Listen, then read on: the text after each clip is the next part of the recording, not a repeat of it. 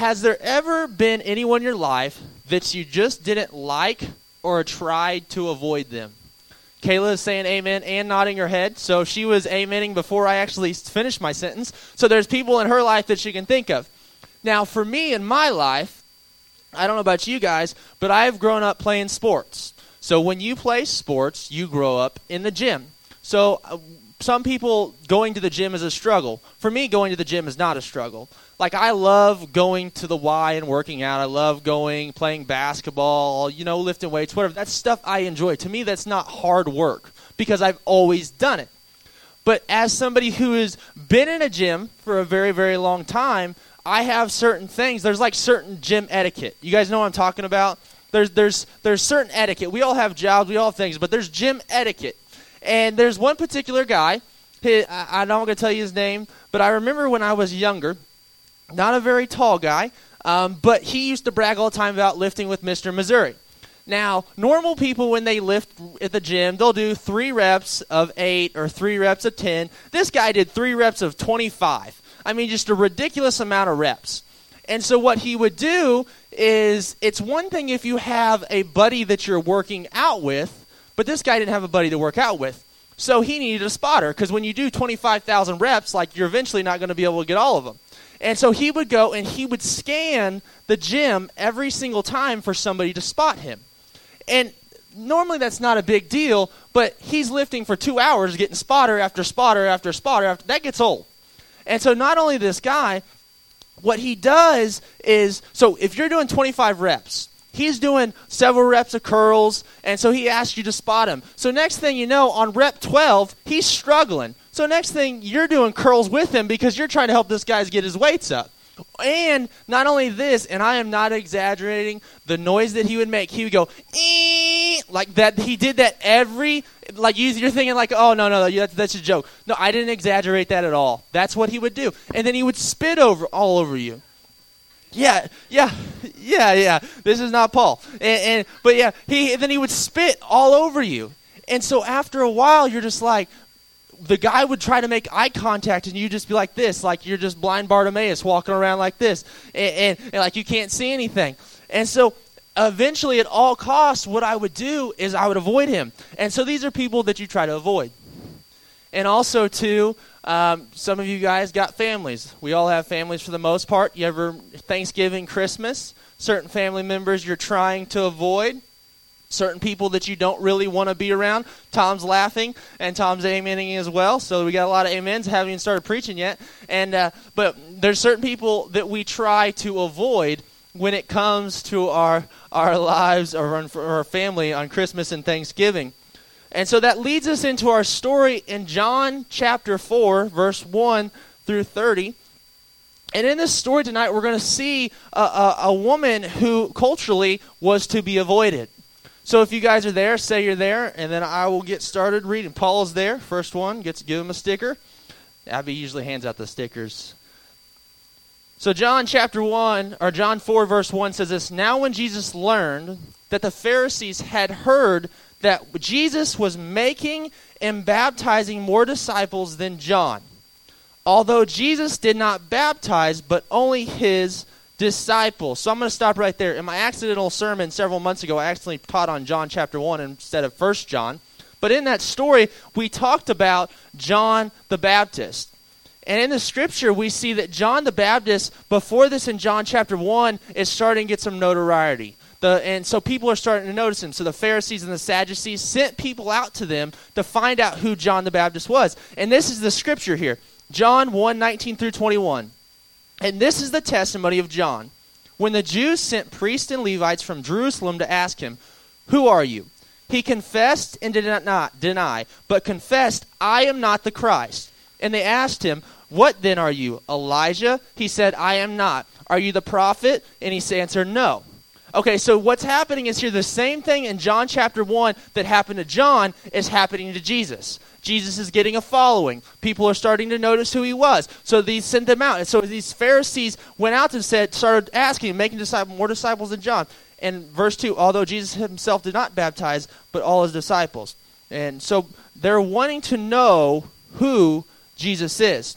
And verse 3 says this He left Judea and departed again to Galilee, and he had to pass through Samaria. So I want to stop right there.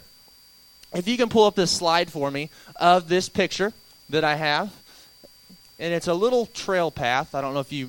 There it is right there. Can you guys see that? No, you can't see. That's okay. Well, I couldn't see Terry Carter's slides on Sunday either, and I the front row. You know, I couldn't see a little bit print. But the lines are what's important. So what I want you to understand. So Jesus is in Judea, right here, and he's going all the way over here to Galilee. He's that's the path. And so what it says in the scripture, it says that he had to pass through Samaria. Which is interesting because that's not true. He did not have to pass through. You pull it back up? He did not have to pass through Samaria. And actually, I'm going to do this. He a lot of times Jews, what they would do, they did not even want to go through Samaria. The blue is the actual route that Jewish people would take. So they would literally avoid the Samaritans so much that they're willing, instead of going to a straight line, they would go around this way or they would go around this way which is interesting. But it, the scripture says Jesus had to go through Samaria. Jews didn't go through Samaria. And so in this story, what you begin to learn is there's a little bit more. You got to understand the Jewish culture, the Jewish people. Who were the Samaritans? So the Samaritans were the people during this time, way back when Babylon took, took over. They took over everybody. And so the Samaritans were the poor people. The Samaritans were not the wealthy people. So the Babylonians, even when they captured uh, Judah, what they did is they said, We don't want these poor people. We're going to leave them behind. So these are like the outcasts. So Samaritans were like the outcasts of the society, the outcasts of the culture. And so they were just left like, What do we do? So what did they do? They began to marry uh, foreign women. So no longer were they marrying Jewish women or Jewish people, they were marrying who and whoever. So to the Jews, these people were looked at like half breeds. They were looked at people that, that not only that, because what happens is when they begin to marry other people, they brought their other gods. So their religion would have a mixture of the Jewish faith, but it would also have a mixture of the pagan faith. So these people were so despised. Imagine that, that you're willing to walk that far around to get to your destination instead of going straight through. But in the scripture, it says Jesus had to go through Samaria. Verse 5 tells us this He came to a town of Samaria called Sychar. Everybody say Sychar. Sychar, near the field that Jacob had given to his son. And Joseph and Jacob's well was there. So Jesus wearied as he was from the journey, was sitting beside the well. It's about the sixth hour. And a woman from Samaria came to draw water. Jesus said to her, Give me a drink. you guys ever say that? You're just thirsty? So a woman walks by, give me a drink. That's what Jesus said. He said, Give me a drink. I want a drink. And I don't know about you guys, I'm going big time tonight. I'm teaching from a little tablet laptop tonight, so you should be impressed. But what I want you guys to understand, in verse 6, at the sixth hour, does anybody know what time that is? I didn't either. Don't don't be, feel upset. Two o'clock. That's wrong. It's around noon. Good guess though. It is noon. Yeah. So it's around noon. I had to look it up too, so I'm not that smart. Like I said, I just study this stuff and I regurgitate it, so don't don't feel bad. And so the sixth hour is around noon. So imagine when you're going to get water, it can be a little toasty and hot. Like it's hot during this time of day. And one of the things that we begin to notice here in this is usually women go to get water in groups. This particular woman did not go in a group, she was by herself. So that tells you a little bit about what's going on. And not only that, here's something that's interesting too, just kind of build some context. Jesus said to her, Give me a drink. Now, this is interesting, and I found this. It says this The strict rabbis forbade a rabbi to greet a woman in public. So Jesus has already broken the rule a rabbi might not even speak to his own wife or daughter. That'd be like Paul coming into church, not talking to Deidre or Abby at all, not even speak to her. And so this was like some of the thought process at the time. And it says, There were even Pharisees who were called to be bruised and bleeding Pharisees because they shut their eyes when they saw a woman on the street and so walked into walls and houses. Like, imagine that. You guys ever seen the movie Elf? Have you seen the part where the lady's in the shower and she starts singing along with her, and then he's singing, and like to him, he's just singing, and then she's like, "Hey, what are you doing in here?" And he closes his eyes and runs into the lockers. That's what I imagine in this story. Just these pharisaical leaders literally seeing a woman just not being able to know, and next thing you know, there's a woman and they're hitting walls and houses. Like that's that's crazy thought process, but that's how they work. And, and that's not something we we practice today in our in our church, but that's what they did. And so it's an interesting thought process when it comes to what's going on. So you understand Jesus is not only traveling through where? Samaria, he's breaking the mold by talking to a, a Samaritan woman. Verse 8 tells us this For his disciples had gone away in the city to buy a food. The Samaritan woman said to him, How is it that you, as a Jew, so she knows this, how is it that you, as a Jew, ask me for a drink for, from me, a woman of Samaria? For Jews have no dealings with Samaritans. So she knows what is going on. She knows that Jesus is a rabbi, and she knows this is not a normal occurrence for her. She understands this better than anyone, and she has been a woman who's been rejected much, which we will also discuss a little later. And I love the verse 10. It says this Jesus answered her, If you knew the gift of God and who it was that is saying to you. She had no clue who she was talking to. She had no idea who she was talking to. Funny story, my sister called me a few weeks back and she goes, Blake, I just feel like an idiot. I was like, that's good, you should. You know, that's a big brother. That's what we do. Yeah, yeah. I just I'm all about uplifting. She had actually a picture on Instagram the other day, and I said you look like an idiot. But anyways, uh, but it was on somebody else's Instagram. But that's what I do. I'm the brother. That's what that's how it goes. Eight and a half years older. And uh, but anyways, so she called me and she told me this story. She goes, it was the day that she sang on stage at Free Chapel for the, the main campus. So she was excited, great, great, great time. And so she was after second service, she just went up there and sang and then uh, came back there, and Jentezen Franklin had a guy with him. And he came up to her and said, "Hey, how you doing? Hey, great worship set. You did a great job." And she goes, "Oh, thank you so much." And she goes, "Well, what's your name?" And she go, and he goes, "My name's Matt." And she goes, "Oh, Matt. Well, great to meet you."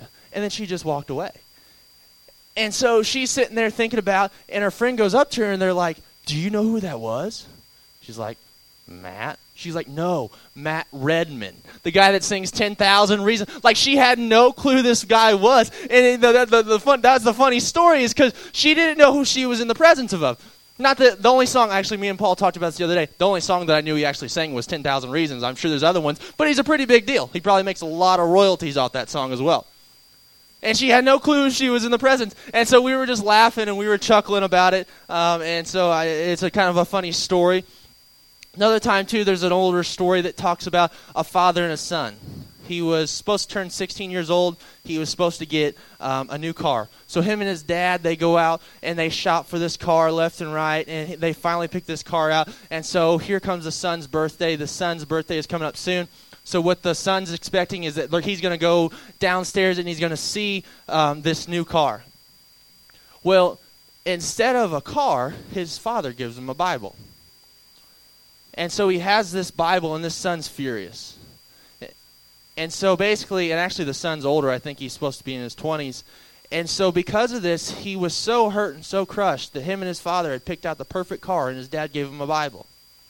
And he never talked to his dad again. And so as the dad passed away, he was tearfully upset because he had this broken relationship. He was upset because he something so silly hindered him and his father's relationship. And one day he opened up his Bible. And when he opened up that Bible, out fell a check for the exact amount for that car that him and his dad had picked out. And in that same situation, you had an individual who had everything that he needed, but he didn't know what was before him. And this is how this woman is in this story. So, how many people have missed the gift of Jesus because they were so focused on less important things? Think about that. And then going on, it says, Give me a drink. You would have asked him, and he would giving you living water. Moving on for verse 10. So in Bible times, sometimes spring water was considered to be living water because it bubbled up from the ground. And then we also have in Jeremiah 2:13 God is referred to as the living living water. So Jeremiah 2:13 tells us this, "For my people have done two evil things. They have abandoned me, the fountain of living water, and they have dug for themselves cracked cisterns, and that can hold no water at all. So we see in the scripture, for God refers to himself as the fountain of living water. Going on from there, it says, verse 11 The woman said to him, Sir, you have nothing to draw water with, and the well is deep. Duh. Where do you get the living water? Are you greater than the father Jacob? He gave us the well to drink from it himself, and as did his sons and the livestock. Jesus said to her, Everyone who drinks from this water will be thirsty again. But whoever drinks from the water that I will give him will never thirst again. The water I will give him will become to in him a spring of water welling up in eternal life. The woman said to him, Sir, give me the water so that I may not be thirsty and have come here to draw water she had no clue what he was talking about. like he's talking about living water, and she's like, "I don't want to be thirsty anymore. I don't want to have to come to this well anymore. It's too hot. That you know, it's a midday. I'm by myself." She's like, "No, I'm, I don't. I don't I, tell me where this water is at." Like she has no clue what he is talking about. Going on, verse 16, Jesus said to her, "Go call your husband and come here." Everybody say that. Go call your husband and come here. Go call your husband and come here, guys. Don't say that. Then the woman answered him, I have no husband. Jesus said to her, You are right in saying, I have no husband, for you have had five husbands. And the one you now have is not your husband. What you have said is true. I always think that I, I and not always. I think this is interesting as I as I was reading that. Notice this that Jesus wanted to expose her sin first. Like Jesus hasn't talked to her. He hasn't done anything miraculous for except, hey, give me a, give me some water. But he's he immediately he points out her sin, like changing the subject, right? Like like we were just talking about water. Next thing you know, you're worried about my husband's. Like he he points out her sin, and Matthew four seventeen says this: From the time on Jesus began to pre- preach, repent, for the kingdom of heaven has come near. So we we've talked about this. Paul talked about this last week, and I've talked about this. The word repent means to change one's mind. So Jesus came preaching repentance. John the Baptist came preaching repentance, and Jesus begins to expose the sin in her life right now. And I always and you know what happens is when we when we read this story, I think a lot of times we just immediately jumps like, oh, she's just she's very promiscuous. She sleeps around with a bunch of people and, and whatever. Like we immediately ru- ju- rush to judgment about what this woman's character was. Now, obviously, she was probably uh, outcast in her own culture. But when you think about this a little bit, Jewish women at the time, they got married by the age of 12. So she could have had husbands, she's had five, is what it says, that could have passed away. And so she, therefore, she has kids. So therefore, she's got to take care of her kids. And I don't know about you guys, if you've gone through five husbands, after a while, you're probably like, do I need another one? and I, if I was husband number six, I'd be like, uh-uh, that ain't happening. You, you, they all passing away. So there's no telling what's happened in this story to this particular woman. But a lot of times we're quick to rush to who she might be in the very but now having said that she is living with somebody who is not her husband. Going on from there it says verse 19 the woman said to him sir i have perceived that you're a prophet. Duh. He just basically told you something that you didn't tell him. And verse i perceive that you're a prophet our fathers worship on the mountain. But you say that in Jerusalem, the place where people ought to worship. Jesus said to her, Woman, believe me, the hour is coming when neither on the mountain nor Jerusalem will you worship the Father. Jesus is making it very clear to her in this scripture that the place which you worship is less important than you worshiping.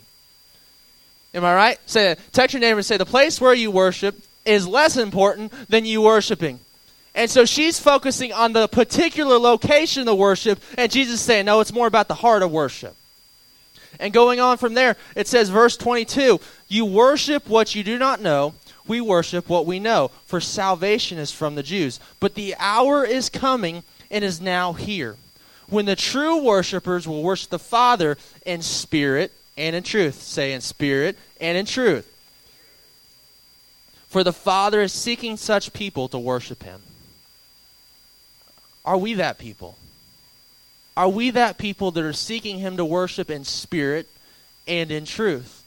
One thing that you see in here as well is Jesus was first sent to the Jews. Matthew 10, 5 through 6 says, The twelve Jesus sent out. instructing them Go nowhere among the Gentiles, and enter no town of Samaritans, but go rather to the lost sheep of the house of Israel. Hmm.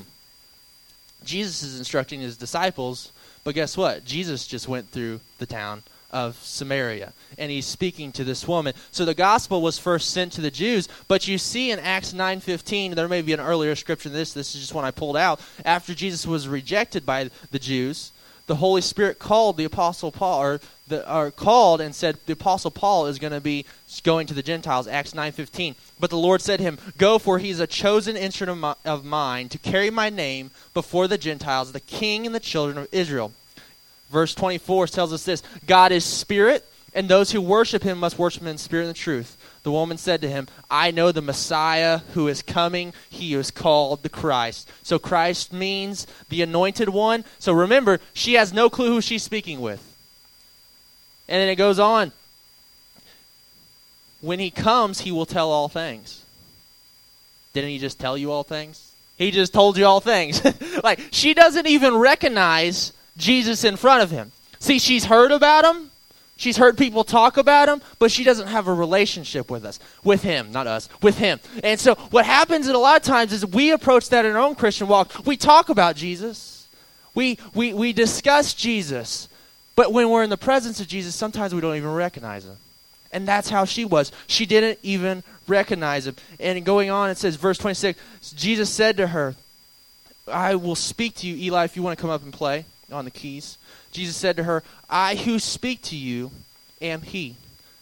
Just then the disciples came back. They marveled that he was talking with a woman. So remember early on we said rabbis don't associate with women. They don't even look at them. Some don't. It's just a weird thing.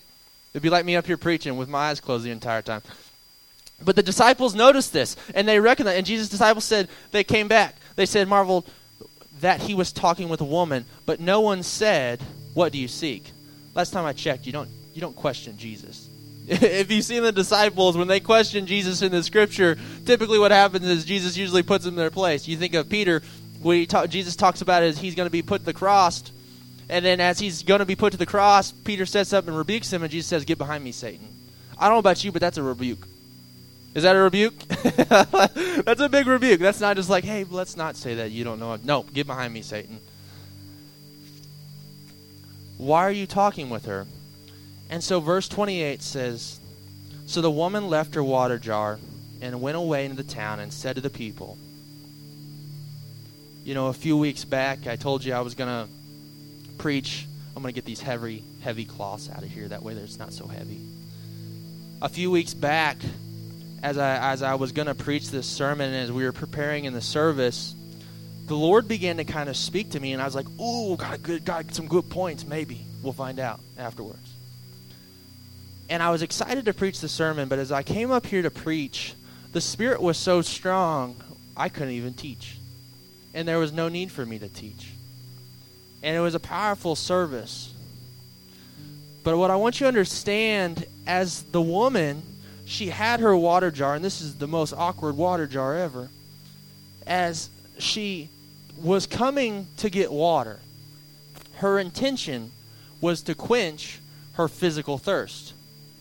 Oh, we got an actual jar. I didn't know we had a real one. This is the worst water jar ever. That's not even worth the effort, though. But I'll carry it, though. And could you imagine? This is my, like two water bottles. And she'd be she'd be going to the well every every 20 minutes. And uh, so, anyways, so as I as I'm yeah, she, yeah, she could be a little person. She may be. Anyways, I gotta stop. I'm trying to make a big point. So as as I'm as I'm sitting here, just kind of thinking, notice in the scripture, and I didn't pay attention to this before. She had her water jar, and she was going to collect water. Her intention was to get water, but the scripture says she left her water jar. She left her water jar there. Verse 28 So the woman left her water jar and went away into the town and said to the people, Have we left our water jar? She had her encounter with the Lord. And I was, I was sitting there, I was like, oh God, that's so good. I want to talk about it. And I didn't get to. But I get to tonight. And so as I was thinking about this, the very thing that she went to the well to do was no longer important to her. So, my question is have you left your water jar behind? When you had your Jesus encounter? Or are you still carrying your itty bitty water jar around? See, some of you guys, you're still carrying it around, and unfortunately, some people don't leave their water jar. Sometimes it costs them everything. This past week, um, there was a kid that I played basketball with in high school. You may have saw him on the news. His name's Calvin Allen. We played basketball. He was two years older than me. Recently, he was on the news. He was shot and killed in a motel. I knew the kid, played basketball with him. I also knew the lifestyle he was living. I also knew the things that he was doing. I knew he was drug dealing. You follow him on. I showed Paul his Instagram because they're like, check this guy out. He's dumb as a box of rocks and he's posting weed and guns and all these different things about what he's doing, bragging about it, and then the lifestyle he's living cost him his life. Some 19 year old kid shot him and killed him. So now you have two people's lives that are ruined. But the problem was, he's still carrying around his water jar. And it cost him more than he could ever imagined. And so as I was thinking about that this past week, like I didn't even really care for the guy, to be honest with you. But my heart was broken because I knew what he was doing. I knew how he was living. So, what's your water jar? What water jar are you still carrying around? Maybe it's the water jar of your job as your identity, is your identity. Maybe it's the water jar of pornography. You say, I've been set free, but you can't get set free from the computer screen.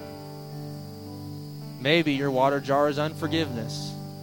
Somebody's hurt you, somebody's done something to you, or maybe you've done something to somebody else. Your water jar you're carrying around, you've had your God encounter, Jesus has revealed himself to you, and instead of leaving your water jar, you've picked it back up. Maybe it's husbands not loving your wives like Christ loved the church. Or maybe it's wives, you not honoring your husbands. What's your water jar? Or maybe this, maybe your water jar is simply putting off your relationship with Jesus. Verse 29 says this, and I'm closing. Come see a man who told me all that I ever did. So this woman in this little bitty encounter with Jesus came with one intention, left with another, and couldn't help. She couldn't help but go and spread and tell everybody who Jesus was because she had an encounter. Can this be the Christ?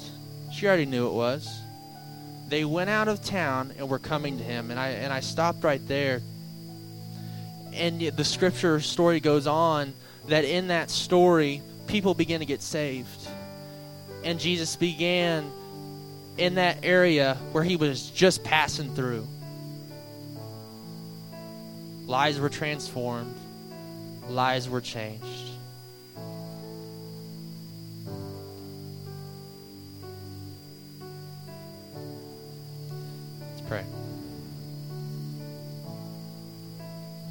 God, I just ask you, Lord,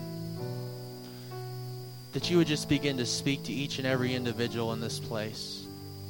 God, what is my water jar? God, what is the water jar that I should have let down a long time ago in my life? What are the things in my life that I've been carrying that I shouldn't be anymore, Lord? God, I pray that you just begin to expose those things to us. That no longer are we worried about the things that happened to us in the past, unforgiveness, whatever it may be. God, I pray that you just begin to heal. Give us the ability to forgive. Give us the ability to break the addictions in our life. Give us the ability to honor um, uh, our wives and honor wives honor your husbands, Lord. I just pray for a church after you, Jesus Lord, we just pray for your presence. We pray for your anointing. Lord, we just pray for this church and this city. Lord, that you would just begin as a church for us to begin to lay down our water jars and begin to reach this community like this Samaritan woman like this woman who got excited about you. She got excited about the gospel. And here was this ass outcast woman of society. She was an individual who didn't have anything to offer. And she began to bring the town and she began to bring the people to her. And she began to bring these things, these people, and they began to have God encounters themselves because she began to have passion. And she began to have excitement for who you are.